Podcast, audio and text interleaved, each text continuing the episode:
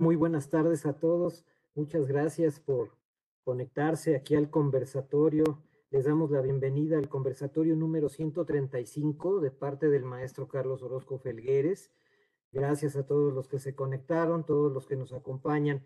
En esta ocasión tenemos como, como invitado y, y como expositor también del Instituto Orfe al maestro Helio Zurita Morales. Maestro Helio, ¿cómo está? Buenas tardes, bienvenido. Gracias, estimado Humberto. Ya 135 conversatorios. Qué barbaridad. ¿Cómo se ve el tiempo? Sí, maestro. Muchas gracias. Voy a, platicar algo un poquito de, su, de, de, la semblanza curricular. El maestro Helio es contador público egresado del Instituto Tecnológico Autónomo de México, el ITAM, con maestría en impuestos del Instituto de Especialización para Ejecutivos, diplomado en impuestos internacionales, Harvard ITAM, diplomado en impuestos en el Colegio de Contadores Públicos de México. Es catedrático a nivel maestría desde hace más de 15 años en el área de impuestos en distintas instituciones. Em, ponente en el área de impuestos en distintos foros también. Coautor de los libros Defensa Fiscal a través del Contador Público, de editorial del Instituto de, Mexicano de Contadores Públicos y Costo en la enajenación de acciones, también en la editorial del Colegio de Contadores, además de artículos en materia fiscal para diversos periódicos y revistas. Ha sido invitado eh, a diversos programas radiofónicos y es socio del despacho CP Helio Tesurita García y Asociados SC desde el año de 1989, entre otras actividades. Maestro Helio, muchas gracias. Tenemos el tema de ISR en la reducción de capital. Muchas gracias, bienvenido. estimado Humberto, así me hiciste reír, con eso de 15 años me hiciste sentir joven. Yo creo que ya van como 25, 30 años. Ya pasa el tiempo. ¿Qué se le va a hacer? Bueno, me hiciste sentir joven. Muy bien, ya estamos acá, señores. Bienvenidos todo el mundo al conversatorio que tenemos. Oye, reducción de capital.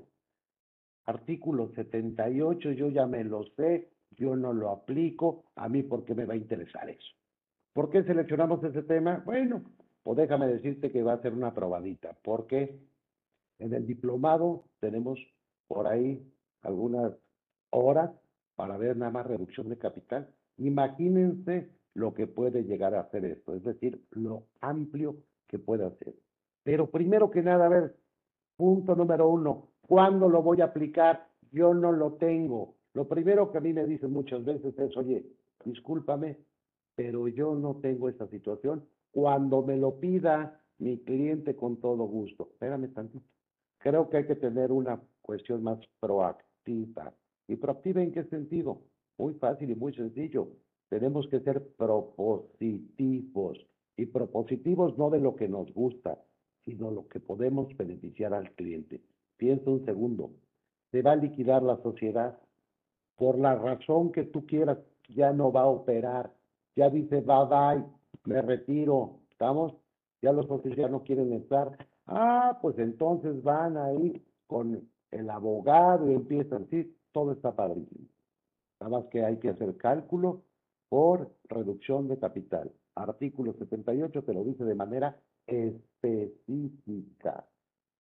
Caso que se está dando mucho, me ha tocado con clientes sabes que yo ya no quiero seguir operando en México. Ojo, no estoy diciendo que qué bueno, qué malo, simplemente no me estoy pronunciando. Estoy hablando de un hecho. Dirían en el IPADE, hechos. Pues el hecho, señores, que pues muchos dicen, ya me voy. Otro caso, la empresa teníamos una situación donde queríamos crecer, o bien vamos a ponernos positivos, caso que ya me ha tocado al día de hoy. Empezó la empresa con el abuelo, ha sido bastante bueno, bastante bueno todo, ha jalado, ha sido a todo dar todo. Pero ¿qué pasa, señores? Pues resulta que la empresa del abuelo, pues ya fue muy buena en su momento, pero ya quiero empezar otra cosa. Te pongo el ejemplo. Empresa textilera.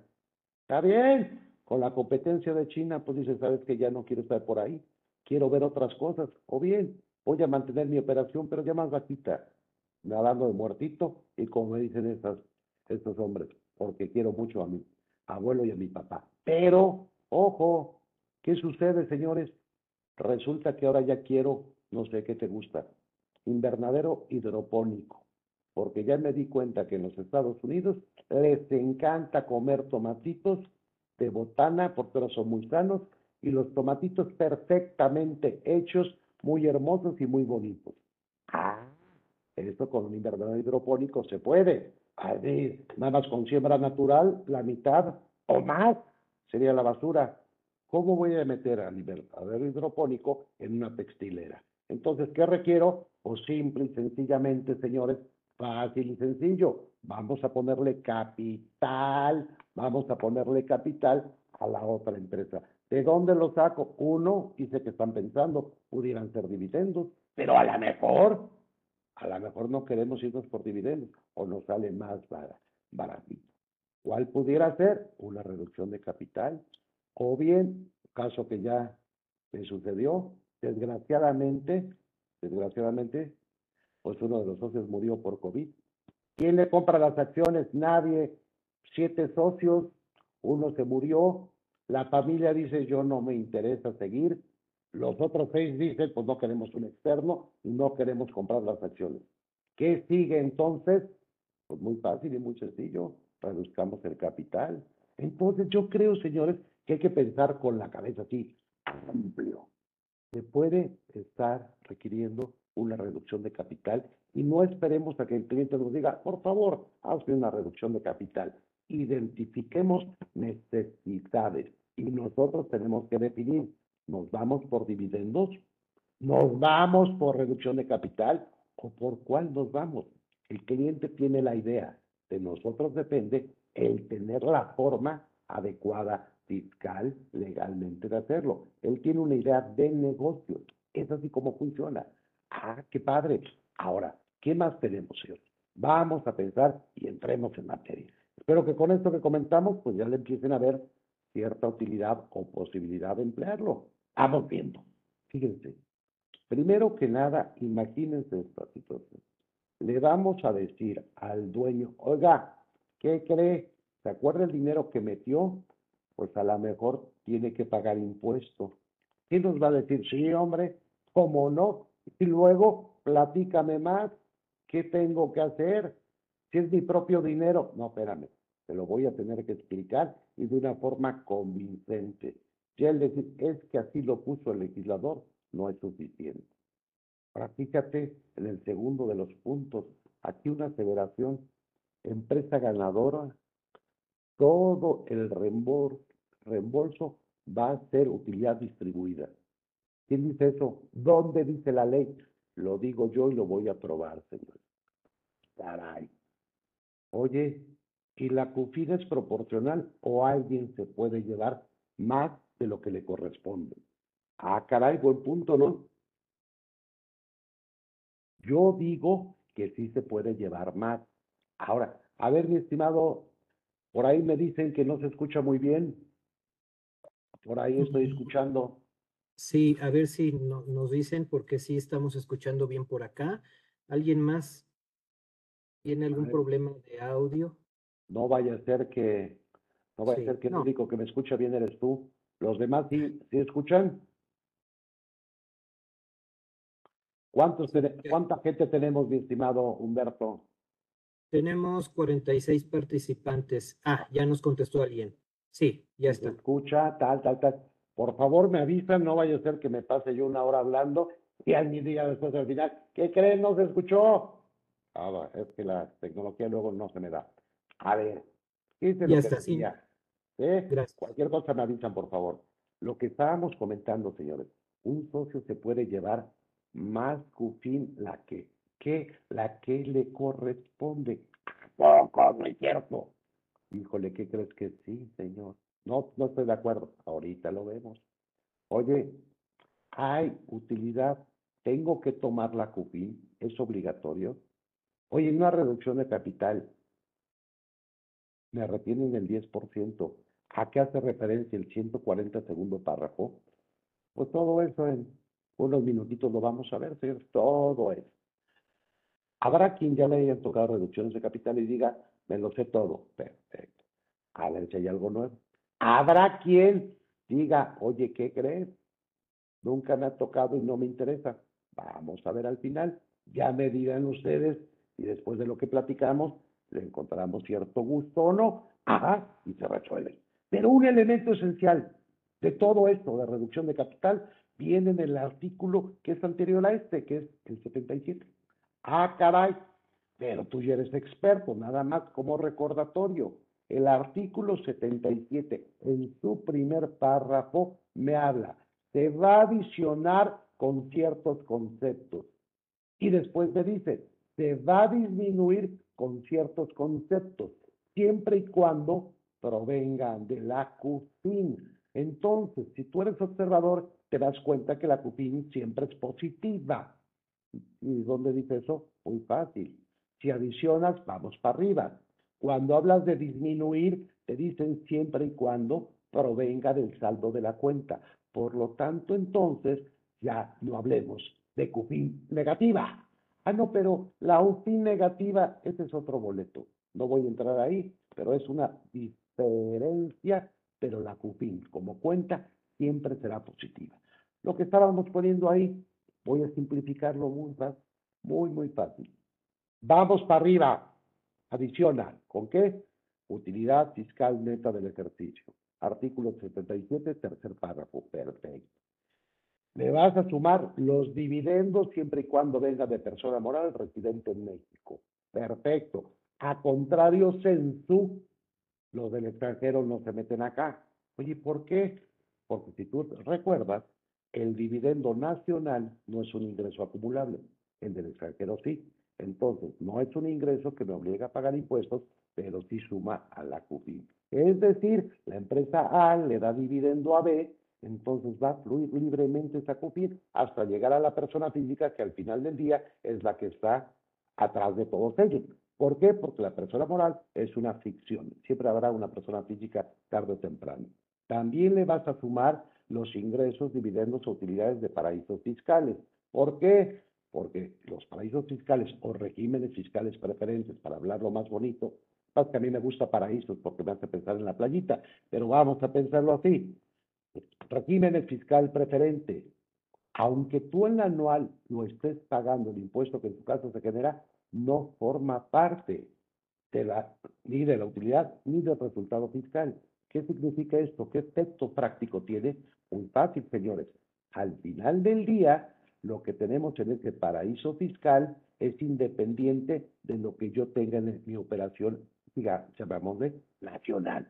Es decir, si gano en México y pierdo en el paraíso, pues pago por lo de México y ahora que gane en el paraíso, lo podré aplicar. Y caso contrario, también aplica. Es que perdí en México y gané en el paraíso. Por lo de México, pues ahí después, cuando ganes, hablamos. Y lo del paraíso, me pagas ahorita. Es decir, no forma parte y por eso me dice el artículo 77, primer párrafo, súmalo. Y después decíamos, se va a disminuir. Sí, ¿con qué? con dividendos, ajá, o utilidades distribuidas siempre y cuando provengan de la cuenta. Claramente ves que es positiva. Cada dos, ya lo dije, voy para arriba y solamente voy para abajo cuando tomo, ajá, saldo de esta cuenta. Perfecto. Pero esos son parvulitos uno. ¿Estamos de acuerdo? Ahora fíjense bien. ¿Qué tenemos ellos? Nos dice por acá, oye, se considera un fin ese tercer párrafo que hablábamos. Vamos a ponerlo muy fácil, porque este conversatorio no es de cupines ni dufines, pero nada más para situarnos. Habrá quien diga, pues yo nunca le he calculado. Espérame, es un imperativo llevarlo. No es podrán, no es si quieren. Esta cuenta la tienes que tener sí o sí.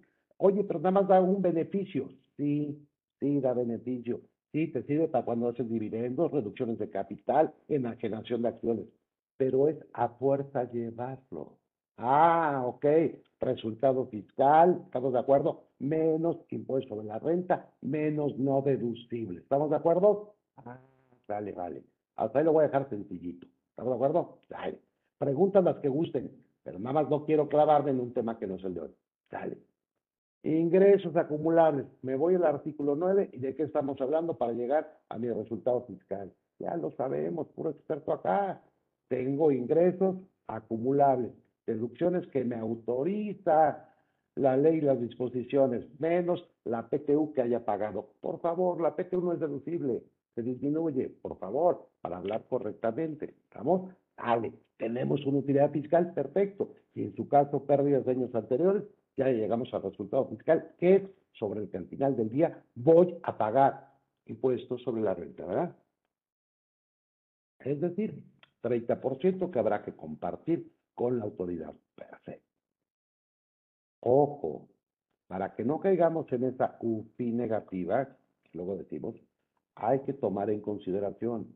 Un reglamento me dice, los no deducibles son las que los que la ley considera como tales. Entonces, pues me parece que debes de dividir los que son del 28 de la ley prohibidos y los que les falta un requisito fiscal. Una empresa normal con toda la barba, no veo por qué tenga que tener en condiciones normales muchos no deducibles del artículo 28. El 28 fracción 30, pues sí no me gusta, pero ¿qué se le va a hacer? Así lo menciona, es decir, los exentos, ajá, de mis trabajadores. Dale, vale. Ahora, ya hablemos, ahora sí, después de este pequeño rodeo, entremos en materia. Cuca. ¿De qué estamos hablando de la cuca? A ver, señores, ¿qué tenemos de la cuca? Fíjense bien, fíjense bien. ¿Qué tenemos? Se adiciona con aportaciones de capital, primas netas por suscripción de acciones. Lo vas a disminuir cuando hagas una reducción de capital. El artículo 78 te dice qué y hasta qué monto se disminuye. Perfecto. ¿Cuándo? Viene un punto importante. Cuando se paga. No es capital de aportación cuando se hacen reinversiones o capitalizaciones de utilidades. ¿Estamos de acuerdo? Si yo te pago un dividendo, así es el dinero, pero lo regresas dentro de los 30 días siguientes, tampoco afecta a la QK. Todos dirían en parbulitos uno, pero tampoco a la QFIN. Ahorita te demuestro que si hay por ahí alguna afectación. Porque diríamos es de chocolate, pues no afecta a ninguna cuenta, ni cuca ni cupín, pues no lo tomemos en cuenta. ¿Estamos de acuerdo? Ah, fíjense, aquí Josué nos dice, oye, las aportaciones pendientes de formalizar, ¿qué onda? Híjole, ¿qué crees? Requisito para hacer cuca, pagado y un acta. Esa aportación pendiente de formalizar normalmente es porque no hay acta. Entonces, nada más déjeme poner un puntito aquí, muy importante. Me parece muy interesante lo que dice Josué. Oye, esta cuentita de aportación pendiente de formalizar o acreedores, ¿qué crees? Contable, según mi fiscal, según de impuesto sobre la renta, ajá, son deuda. Y con inflaciones como las que hemos tenido, te vas de espaldas. A ver, señores, vean cuánto tienen Vean cuánto tienen ustedes, señores, de inflación en los últimos 10 años. Estamos hablando por ahí del 60%. Vamos a suponer, señores, que tienes tu cuenta de capital de aportación para futuros aumentos de capital, ¿no? Cuenta para futuros. Oye, no le cambies el nombre. Como tú le llames, como tú le llames, si no hay un acta y está pagado, no es cuca. Entonces, si entró el dinero y no hay un acta que lo soporte, es una deuda. Si tienes 10 millones y la inflación del año pasado fue 7.5, echa cuentas. ¿Cuánto pagaste de gratis? 750 mil pesos de ingreso de un año de gratis. Te pagaste el 30 más PTU. Por ahí veía, oye, ¿y capital variable qué onda? El capital variable, señores, es exactamente igual que el capital fijo para efectos de cuca. ¿Estamos de acuerdo? Es decir, para pintar en la cuca. Quiero ser lo más sencillo posible. Ajá, pues para efectos de pintar en la cuca, si es fijo o es variable, pintan. Pero ojo, ya sé por dónde va la pregunta.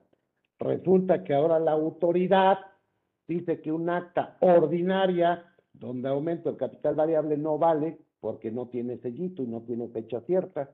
Se anda de incriminoso y dice que lo acabó de hacer cuando hace tres años yo hice el aumento de capital. Entonces, ¿qué le he recomendado yo a mis clientes? pues aunque sea ordinaria, aunque no estés obligado, llévalo con notario. Te va a salir tus 15, tus 30 mil pesos, llévalo con notario. No quiero gastar, pues cuando menos una copia certificada o algo para que tú demuestres que existía en ese momento que se habló. Oye, pues, ¿qué crees ahorita? Yo hice mi acta, pero no la llevé ante notario. Pues un acta ordinaria, yo puedo definir que es del año pasado desde agosto y me da la gana llevarlo ante pedatario hoy, porque es ordinaria, porque estoy aumentando el capital variable. ¿Vamos? Pero, aguas con este tema que tenemos ahora en código. ¿Qué crees? Hay un acta donde se hace constar aumento de capital, tienes tú que conservar por mención específica de código actualmente. Oye, ¿en qué fue? Ah, pues fue en dinero. Perfecto. Tráeme los estados de cuenta bancaria. Ah, pues sabiéndolo, los voy a guardar y los voy a tener por separado para, para no echar al tiro después de cinco años todo.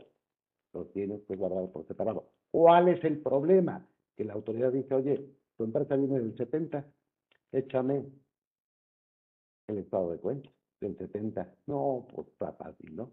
¿Estamos? Otro punto, es en bienes, fue la aportación en bienes, perfecto. Eh, mándame tu avalúo, por favor, para en la misma capitalizaste un dividendo, pues dame el acta donde conste en la asamblea se determinó aumentar o capitalizar el dividendo, ¿no? Perfecto. Ahí viene una donde puede generar chamba para nosotros los contadores. ¿Qué se hizo? Capitalizar un pasivo. Otra vez me habló un buen amigo, oye, ¿cuánto me cobras por esa certificación de pasivos? Porque la empresa le digo, pues no te puedo decir un monto ni un porcentaje porque sería una locura. Pero ¿de dónde viene? No, fue dinero constante y sonante. Ah, pues está fácil, si me das dos elementos de volar a cabo. Pero mándame el auxiliar. Se ve yo incriminoso, ¿verdad? Mándame el auxiliar donde pueda checar. No, señores, el auxiliar era el bote de basura. Cargos, abonos, cargos, abonos, cargos, abonos. Pero ¿tú crees que yo voy a certificar eso? Si es tu cuenta de bote de basura, agua. Ahora, como no vengo a hacer teoría, les voy a decir qué me ha pasado en otros casos o qué ha sucedido. Fíjense bien, resulta, es más, no me conectaba mi estimado Humberto porque estaba precisamente con un cliente en un Zoom hablando de eso precisamente. Pues hay una cuentota que se le debe al accionista. ¿Estamos de acuerdo? Entonces, ni para adelante ni para atrás. Ni se la pagamos, ¿estamos de acuerdo? Pero ni la capitalizamos. ¿Y por qué? Porque la cuenta es una mezcolanza. Y con la inflación como está, pues le digo que está pegando con todo. ¿Qué hacemos o qué definimos hacer? Encontramos cinco depósitos fuertes que perfectamente resisten cualquier análisis. Con eso más del 80% de la cuenta ya queda perfecto. Ahora sí, con eso que identificamos, vamos a seccionarlo. Ese es el pasivo, ese sí te lo certifico y ese es el que sí podemos llevar a capital. Depósitos que perfectamente me ponías y me demostraras. Ahora sí, ya no hablamos de tu mezcolanza, ¿ok? Ahora, yo ya vengo operando desde hace mucho tiempo. Tenemos el transitorio donde me dice, artículo noveno, fracción 24, ¿traes una cuca anterior? Sí, señor. Puedes tomar como saldo inicial de la cuca esta, que exactamente viene en los mismos términos que lo que tenemos ahorita. Perfecto. Te dan continuidad porque es una ley diferente, por eso requieres un transitorio. Perfecto, perfecto. Ya decíamos que la capitalización no generaba nada, así nos lo enseñaron en Parbulitos 1. Oye, no hay problema, no sucede nada, espérame tantito, espérame tantito. Capitalizo utilidades o lo reinvierto 30 días siguientes, perfecto. No genera cuca, no genera cutín. Primer punto, ¿se retiene el 10% o no? Yo no sé de qué hablas con el 10% ahorita. 10%, artículo 140, dividendos o utilidades distribuidas. Ah, caray. Dices, oye, hay que retener porque si yo me quedo en el segundo párrafo, me dice, oye, las personas físicas están sujetas a un 10% sobre dividendos o utilidades que se distribuyan. Si yo me quedo hasta ahí, señores, pues dirías, oye, pues ya se distribuyó, como haya sido, como haya sido. Ah, caray, entonces, ¿qué pasa? A ver, no te quiebres la cabeza. Afortunadamente tenemos los criterios del SAT, que ojo, ya cambiaron las cosas, señores. No sigamos con la misma onda que antes teníamos. Oye, yo nada más leo la ley. Reglamento me lo explica. Miscelánea me da beneficios. Y los criterios ni los fumo porque no me interesan. A ver, a ver, a ver, a ver. Miscelánea sí te puede establecer obligaciones sobre elementos que no sean esenciales de la contribución. Número uno. Número dos, los criterios los tienes que conocer. Sea, sea normativo, no vinculativo, es la forma que la autoridad piensa. Punto se acabó. Estés de acuerdo o no. Pero aparte, como en este caso, vemos claramente que nos da un beneficio. Porque ¿qué nos está diciendo? Muy fácil. Oye, el 10%, en el caso que estamos hablando de capitalización o distribución en acciones, ¿qué crees? No genera el 10%, sino hasta que a reducción de capital. ¿Estamos? Entonces, mientras yo me siga por ese lado, dando el dividendo en acciones o reinvirtiéndolo, no hay efecto de ese 10%. Ah, ok, pero reducción de capital sí, apréndanselo bien. Vale, vale, perfecto. Y ahorita digo yo, vamos haciendo una pausa, porque ya empezamos a hablar que si la reducción, que ABC, déjame ponerlo de una manera muy simple, por favor. Tengo básicamente tres formas de gravamen, de una manera muy sencilla. Fracción primera, donde yo tengo que hacerlo, ojo, por acción, reembolso menos la cuca. Eso me va a dar una utilidad distribuida. Perfecto. Fracción segunda, me dice, a nivel totales, no lo puedes tú hacer por acción, porque la disposición nunca te pide que lo hagas así. Ya estarías tú legislando. Oye, pero me parece injusto. Ahora que llegues a la Cámara de Diputados, iba a decir una, una, cosa que mejor no digo. Cuando llegues a la Cámara de Diputados, te cuidas la cartera y empiezas a legislar, ¿no? ¿Sale, vale? Te vas a nivel total de extracción segunda, capital contable, menos la cuca de toda la empresa. Sale, llegas a un límite, menos la utilidad que distribuiste conforme a fracción primera, te va a dar una utilidad distribuida. Y después tenemos un caso muy específico, que es el antepenúltimo párrafo, mejor conocido como el subida. Perfecto. Oye, Zurita, perdón, pero tú quedaste que me ibas a decir cómo le explico al, dueño. Ponle que hay utilidad, ponle que me sale a pagar impuestos, y también dices cómo, y qué le digo al dueño. La cantidad que sea, ¿qué le digo? Fíjate bien. Fracción primera, ¿cuánto y vámonos primero a la esencia y luego a los casos raros. ¿Cuánto metiste tu socio actualizado por inflación? ¿Cuánto te pretendes llevar? Me decía un cliente es que yo mi lana la tenía en aquella época en dólares.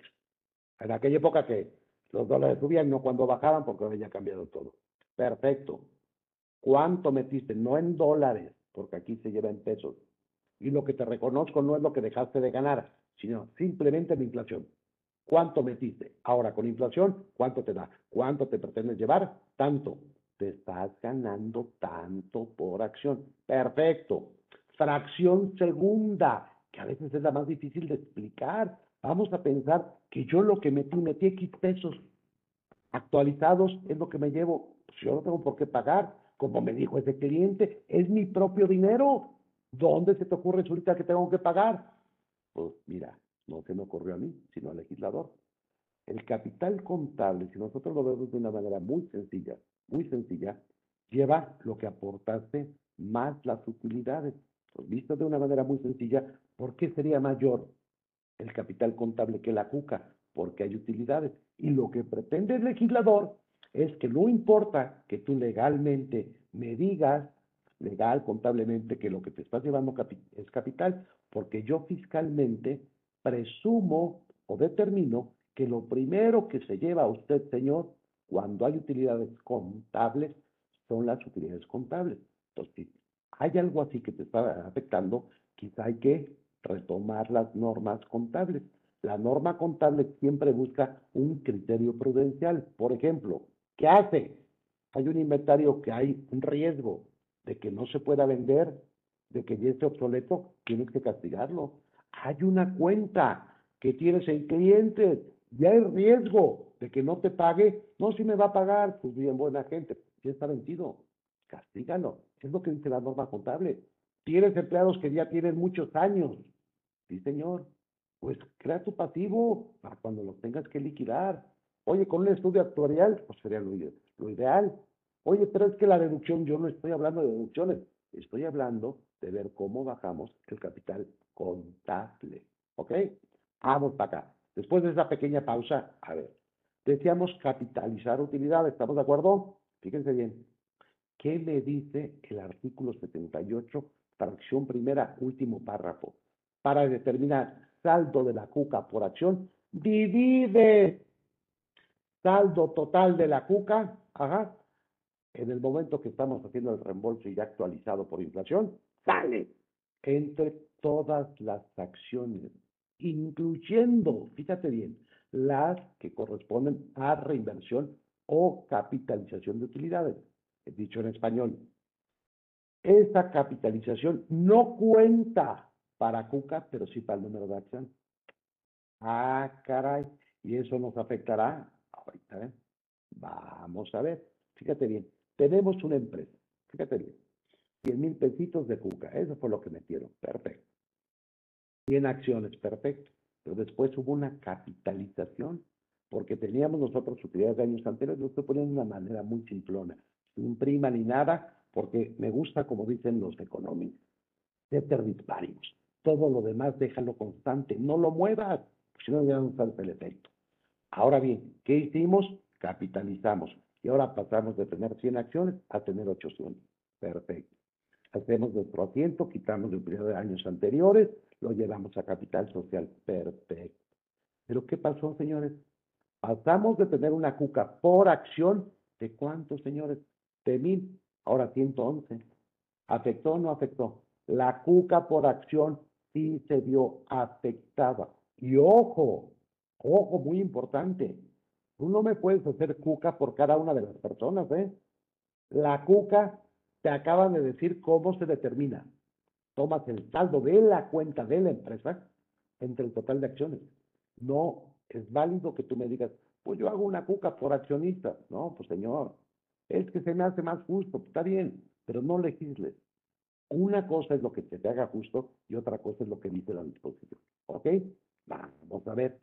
Ahora bien, fíjense, fíjense. ¿Qué dijimos? La cuca es de toda la sociedad. Y ahí te va un caso que a mí me parece muy clásico en esta época. Jorge Juan ponen una empresa. Muchas de las empresas actuales que son de cabecita, de inteligencia, están en el mundo virtual, señores. No se requiere gran capital. Agarramos la computadora que tenemos o compramos una, con nuestras ideas las plasmamos y buscamos que le meta billetes. Aquí tenemos todo un emprendedor, donde pusieron poquito dinero. 50 mil para poner un valor. ¿Estamos de acuerdo? Dale. ¿Cuántas acciones tiene? Pero ¿qué crees? Que llega alguien que tiene mucho dinero y dice, yo le entro, yo le entro, yo le entro. Perfecto.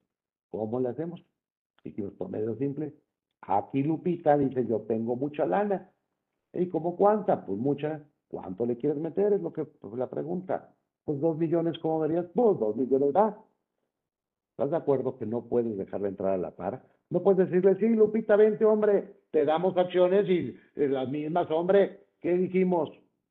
500 pesos la acción. No, hombre, me pulverizas, me quedo como con el uno, no, es una locura. Pues sí, Lupita, mira, lo que vamos a hacer es, sí, entrale con dos millones, pero ¿qué crees? Te doy 10 acciones nada más. 10 acciones nada más. Esa es una negociación que hacen ellos. Tú no tienes que ver. ¿Por qué? Porque se está vendiendo la posibilidad de generar billetes para después. Perfecto. ¿Cuánto pagó por cada acción? 200 mil pesos.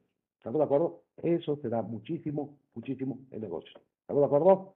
Todo va perfecto, todo va hermoso y todo va bien. Perfecto. Ahora, ¿qué pasa? Fíjate bien. Resulta, señores, que hay que recordar lo que ya dijimos. Fracción 1, fracción 2, penúltimo párrafo. Yo espero que ya te la sepas y estés dominada. Vamos, sale. Dice Lupita, ya me voy, ya me voy, ya me voy. ¿Te acuerdas que acabamos de decir o no? Fracción primera, reembolso.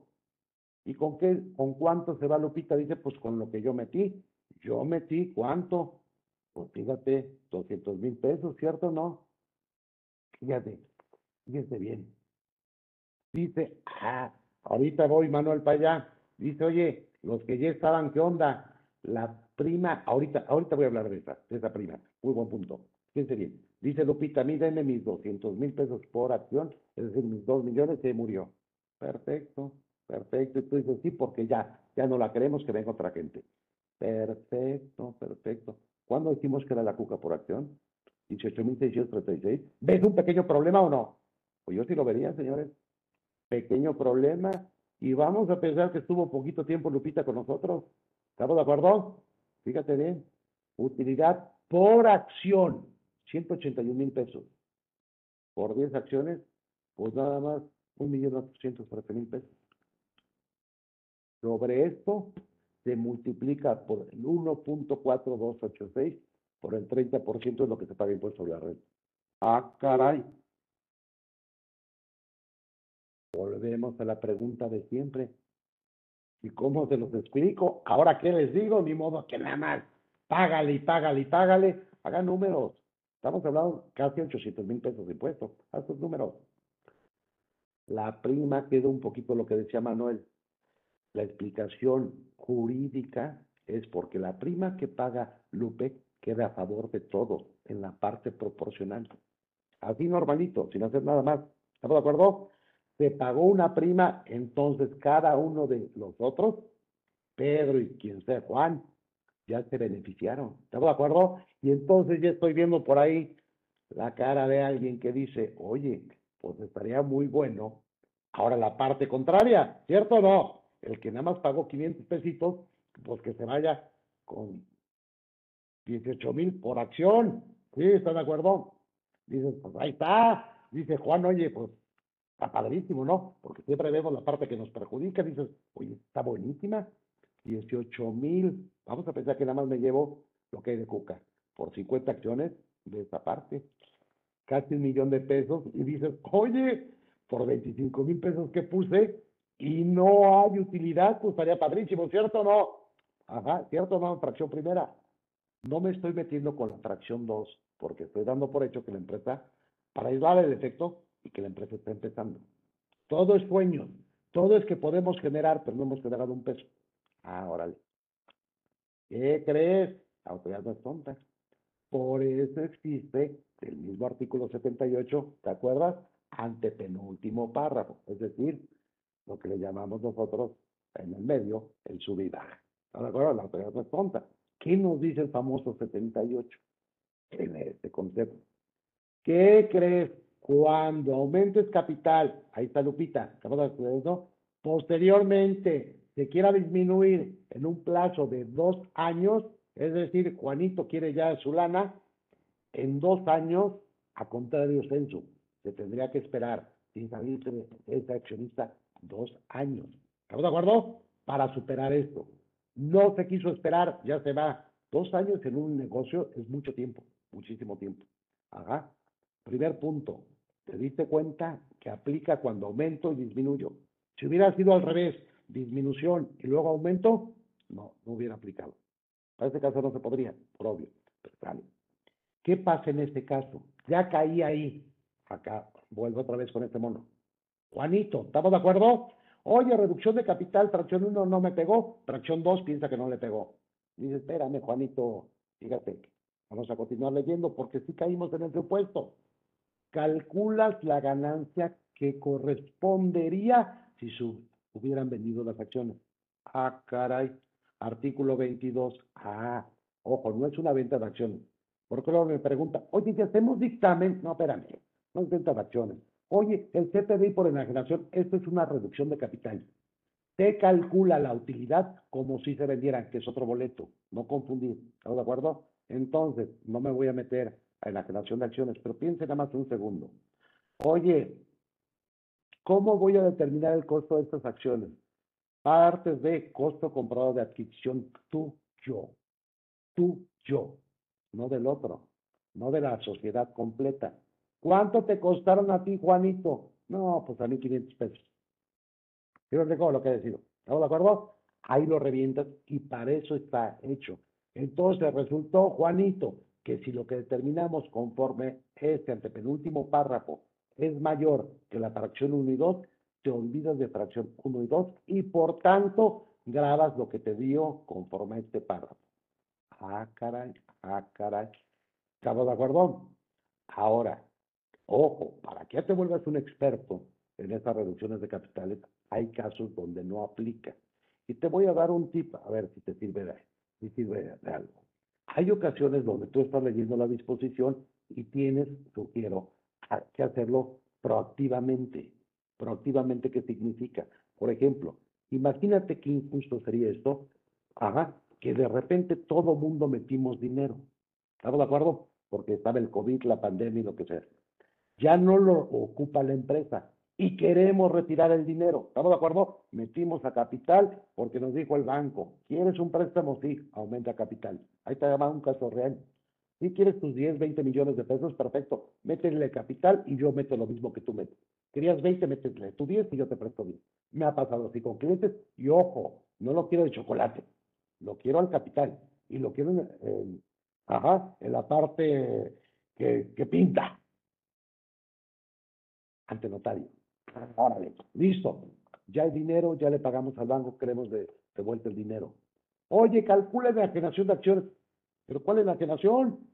Si somos 10 gentes y los 10 metimos y los 10 nos llevamos lo mismo, ¿dónde está la enajenación? ¿Por qué me dices que me va a matar esto y que haga todo un rollo que se va a contaminar? Dale, me dice reglamento, entonces yo empiezo a buscar. Oye, ¿dice algo ley a ese respecto? No. ¿Dice algo reglamento? Y así me iría, si no fuera reglamento, busco en miscelánea. Por que sea yo el único caso. Entonces, ¿qué me dice reglamento? 121. No aplica que el aumento proviene de aportaciones que efectivamente realizamos todos los accionistas. Ojo, no hablamos de capitalizaciones, sino dinero constante y sonante. Los reembolsos se le pagan a todos los accionistas que hayan hecho la aportación en la proporción en que lo hicieron. Es decir, en esos dos años, ¿cuánto pusiste tú, Zurita? Tantos pesos. Sí, pero porcentualmente, ¿cuánto fue? 10% de lo que se aportó. Por ejemplo, yo puse un millón de los 10 millones. Perfecto. Cuando haya el reembolso, que te toque el 10% para que no apliques este antepenúltimo pago. Interesante. Ahora fíjense bien. ¿Se acuerdan que al principio hablamos de la CUFIN? Porque ya hablábamos de una utilidad distribuida. Perfecto. Ya que tienes la utilidad distribuida, fracción primera puede provenir de la CUFIN que le corresponde a estas acciones.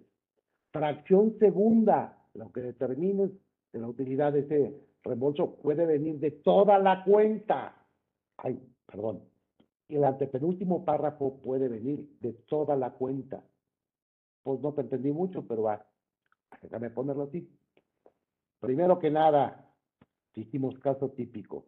Sociedad que ha ganado y se reduce un porcentaje mínimo. A mí en la práctica me ha tocado que se va el 5, se va el 10, se va el 20, pero no se va el 70 por Dios, digo, todo puede pasar.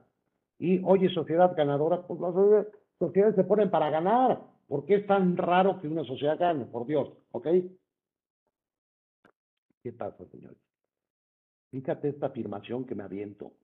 Toda la reducción de capital es utilidad distribuida. ¿A poco? Se retiene 10% incluso de lo que se aportó. Pues suena confiscatorio que no. Vamos a ver. Hago mis numeritos. Eso fue una conclusión, pero pues, veámoslo como si hubiera sido una hipótesis que hay que probar. Perfecto. Cuca por acción.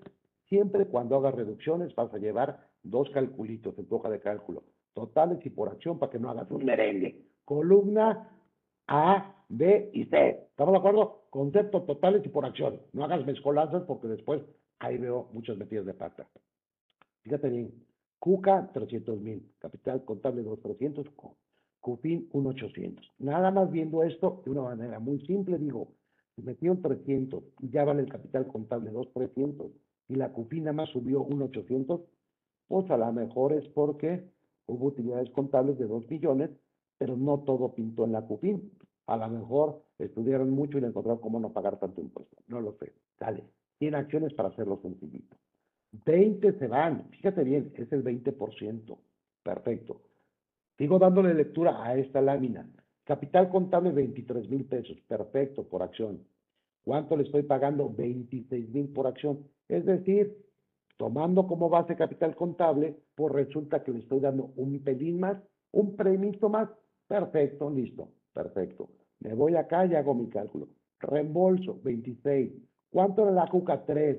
Utilidad distribuida por acción de 23 mil. Perfecto. ¿Cuánto es CUFIN? 18. ¿Cuánto no viene de CUFIN? La diferencia, 5 mil. Acciones, 20. Tengo un importe de 100 mil pesos. Como no proviene de CUFIN, ya lo había dicho yo, pagas piramidado. Factor 1, 4, 2, 8, 6 al 30%, casi 43 mil pesos. Me voy a la fracción segunda. Como es toda la, cuenta, te dije, no es por acción. 2, 300 contra 300, pues ¿cuándo va a alcanzar esto para acá, señores? Es todo el capital contable, toda la cuca. Determinas un límite, no un gravamen, un límite, porque dice hasta, perfecto. Límite 2 millones, reembolso 520, entonces tomo los 520. Oye, ¿y cuándo tomaría yo este? Vamos a suponer que la empresa no hubiera ganado tanto y tuvieras aquí, voy a inventar, 400 entonces tomas 400, que es el límite, porque el reembolso no lo supera. Pero aquí como esto, 2 millones, claramente superan al reembolso, pues tomas los 520. Perfecto, y esto listo. ¿Qué más? Le quitas la utilidad distribuida conforme a fracción primera. Haga 460. Un error que mucha gente hace, quieren quitar la que pagó impuestos. No, la utilidad distribuida es esta. 23 por 20 acciones son 460. Perfecto. Esta es la utilidad distribuida conforme a fracción segunda. Y viene de la CUFIN, ya no pago impuestos. Hasta ahí vamos juntos. Perfecto. Pero ¿qué crees? La utilidad distribuida, fracción segunda, el 140 segundo párrafo te habló de utilidad distribuida. ¿Estamos de acuerdo? ¿Qué crees? Se retiene el 10% incluso de lo aportado, porque estos 60 si eres observador en la cuca que se había pagado 3 por 20, son los 60. Te voy a retener 10% de lo que aportas, confiscatorio o no. Ah, caray, solamente me salvo si puedo aplicar la CUFIN anterior que tenemos en el artículo 9, la acción 30 de los transitorios. Uh, a ver, digo con el ejemplo anterior para no complicarnos mucho con los numeritos. Oye, puedo tomar, fíjese, fíjese lo que nos dice su compañera, creo que será compañera, oye, sí sería correcto tomar esta, y déjeme, ahorita pongo una lámina para que vea esa pregunta. Me gustó la pregunta, compañera, fíjese bien. Oye, ¿tengo que tomar la CUFIN o no? A ver, vamos a ver. Fracción 1. Me dice la ley y reglamento se cancela la CUFIN de las acciones reembolsadas. Hasta ahí es lo que dice ley. Pero reglamento en el 118, segundo párrafo, te dice hasta por el monto de la utilidad distribuida. ¿Estamos de acuerdo? Eso es lo que te dice tal cual. Por tanto, si no la usas, la pierdes. Se va a cancelar, la ocupes o no. Punto. Ley o reglamento te dice cancela. Punto. Con un límite, pero cancela. La utilidad, si no la usas, la pierdes acción 2 no obliga, un poquito contestando lo que nos preguntaban, no obliga a tomarla de la CUFIN. Ah, caray. Conclusión. De acuerdo al 77 y al artículo 10, no me obligan como tal. ¿Estamos de acuerdo? Ahora, fíjese, fíjese bien. Ahorita vemos con Rubén Palomino. No establece que de no usarse la CUFIN se pierda. ¿Estamos de acuerdo? Pero con el efecto que te acabo de comentar de fracción primera, tienes que tomar la CUFIN de esas acciones sí o sí. ¿Estamos de acuerdo? Ahora bien, para acción segunda nada te obliga. Ah, ahora, fíjate, fíjate. Ahora, ¿qué pasa, señores, cuando el reembolso es mayor a lo aportado y la empresa es ganadora? ¿Qué va a pasar? Pregunta, ¿se puede estar llevando a alguien más de lo que le corresponde o no? ¿Estamos de acuerdo? Vamos a ver, vamos a ver podría ser que alguien se llevara más CUFIN y por tanto estar afectando a los que se queden. A ver, yo no sé qué pasó acá. Dale. Ver, vamos a ponerle números, vamos a ponerle. Fíjense bien. Cuca, ¿se acuerdan de estos numeritos o no? Dale, dale. Ahí están los numeritos. Todo está precioso y perfecto. Ya los entendimos, perfecto. ¿Se acuerdan? Es lo mismo que habíamos puesto antes. ¿Estamos de acuerdo hasta ahí? Van padre. Pero vean esto. A ver, Vamos a pensarlo de esta manera. Resulta que yo traía una CUFIN de 1,800, ¿se acuerdan? Fracción primera son 360 mil, lo que era la CUFIN por acción por el número de acciones, ¿se acuerdan? Dale. Fracción segunda, dijimos acá tratito que tomamos los 60 de acá, vamos a suponer que lo tomamos, perfecto. Saldo final 1,380 y ya nada más quedan 80 acciones. Eran 100 menos los 20, pues ya quedan 80. ¿Cómo quedó la CUFIN por acción? 17,250. Oye, ¿y qué crees que originalmente yo tenía 18? Y por ahí alguien atinadamente comentó algo que es muy fácil. En el mismo artículo 78 te dice en español y en pocas palabras que esta utilidad que determinamos conforme a fracción segunda pasa a ser cuca, lo cual quiere esto decir, lo que perdiste de cufín, lo ganaste de cuca. Pues sí, nada más que cuando yo quiera un dividendo, este me lo vas a tomar de la cufín, no de la cuca. ¿Estamos de acuerdo?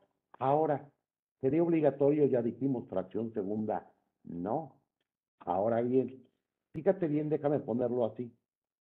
Análisis que alguna vez, muchas de estas láminas por situaciones que me han tocado cuando me ha tocado, cuando he tenido que revisar cálculos que me han pedido. Sale. Una vez un contador me dice, me cae que merezco un bono. Digo, no, no sé, contador, no se lo niego. ¿Pero por qué? Cuénteme. Calculé la reducción de capital y soy tan picudo que se pagó el 8%. Hagan de cuenta este número, ¿no? Ah, no, pues qué bueno es. Entonces yo creo que si normalmente se hubiera pagado un 35 y así unos números extraños, pues me merezco un bono.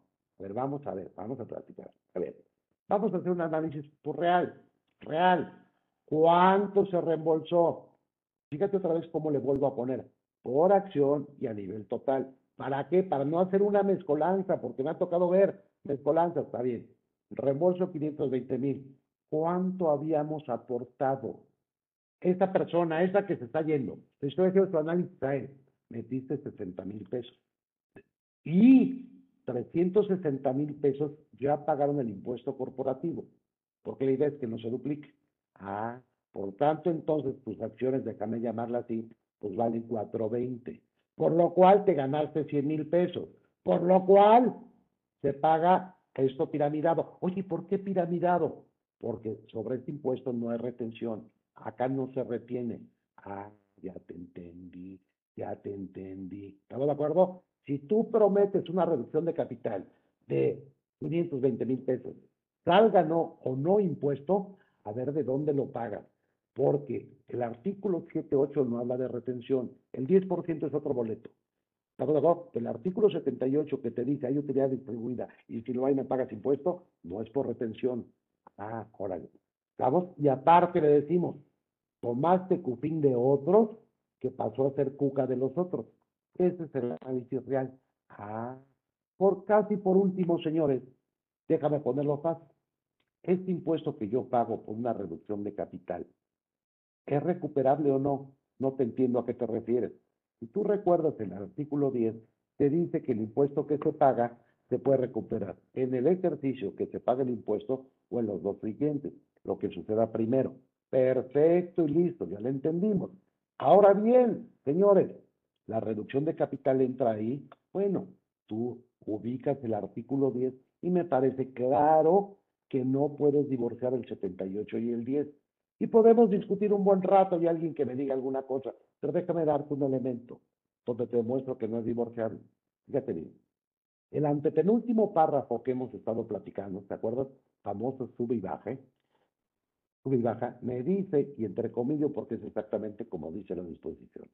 En el caso que esta ganancia resulte mayor que la utilidad distribuida conforme fracciones 1 y 2 de este artículo, dicha ganancia se considera como utilidad distribuida para los efectos de este precepto. ¿Estamos de acuerdo? ¿Sí o no? Pues ya determiné una utilidad distribuida. ¿Cómo la grabo? Ah, pues ahí lo dice una vez un, buen cuate me dijo, ahí lo dice en el 78. Sí, ¿cómo no vamos a revisar? no es por desconfiar, pero el 78 en su fracción primera, cuando me habla cómo se graba la utilidad distribuida, me dice, ¿cuándo? Fracción primera, ¿a qué se refiere esta fracción? Utilidad distribuida, ¿a qué se refiere esta fracción? Y me dice lo que hay que hacer. Fracción segunda, cuando la utilidad es distribuida, a que se refiere el párrafo anterior. No habla de toda la utilidad distribuida del 78. La fracción primera habla de cómo se trata la utilidad en la fracción primera. La fracción segunda habla cómo se trata de la utilidad de la fracción segunda. Entonces, el penúltimo párrafo no tendría forma de gravamen. Entonces, ¿qué estás diciendo, Zurita? Que no paguemos impuestos. No, no digo eso. Digo que lo graba conforme al artículo 10. Porque el artículo 10 se aplica para dividendos o utilidades distribuidas. Por último, señores, ¿te has puesto a pensar algo? Que título 3, que yo lo quiero, lo amo y lo adoro, y me gusta mucho por el tipo de personas, instituciones que están ahí.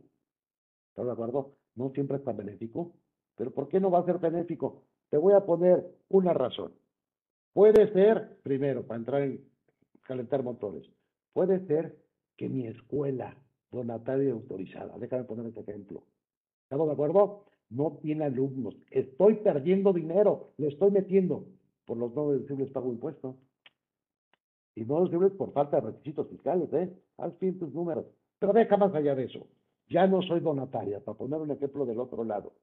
Puse yo un dinero, ya no funcionó esto, no soy donataria, porque tienen prohibición. Voy a liquidar, ajá, a este título 3 y digo, ahí murió. Perfecto, perfecto. Calcula reducción de capital. Y luego, pues nada más que va sin CUFIN. ¿Y por qué voy sin CUFIN? Porque la CUFIN es de título 2 y tú eres título 3 y nadie te mandó al título 2. Además de eso, porque tú no tienes resultado fiscal. Así o más simpático. ¿Listo, señores?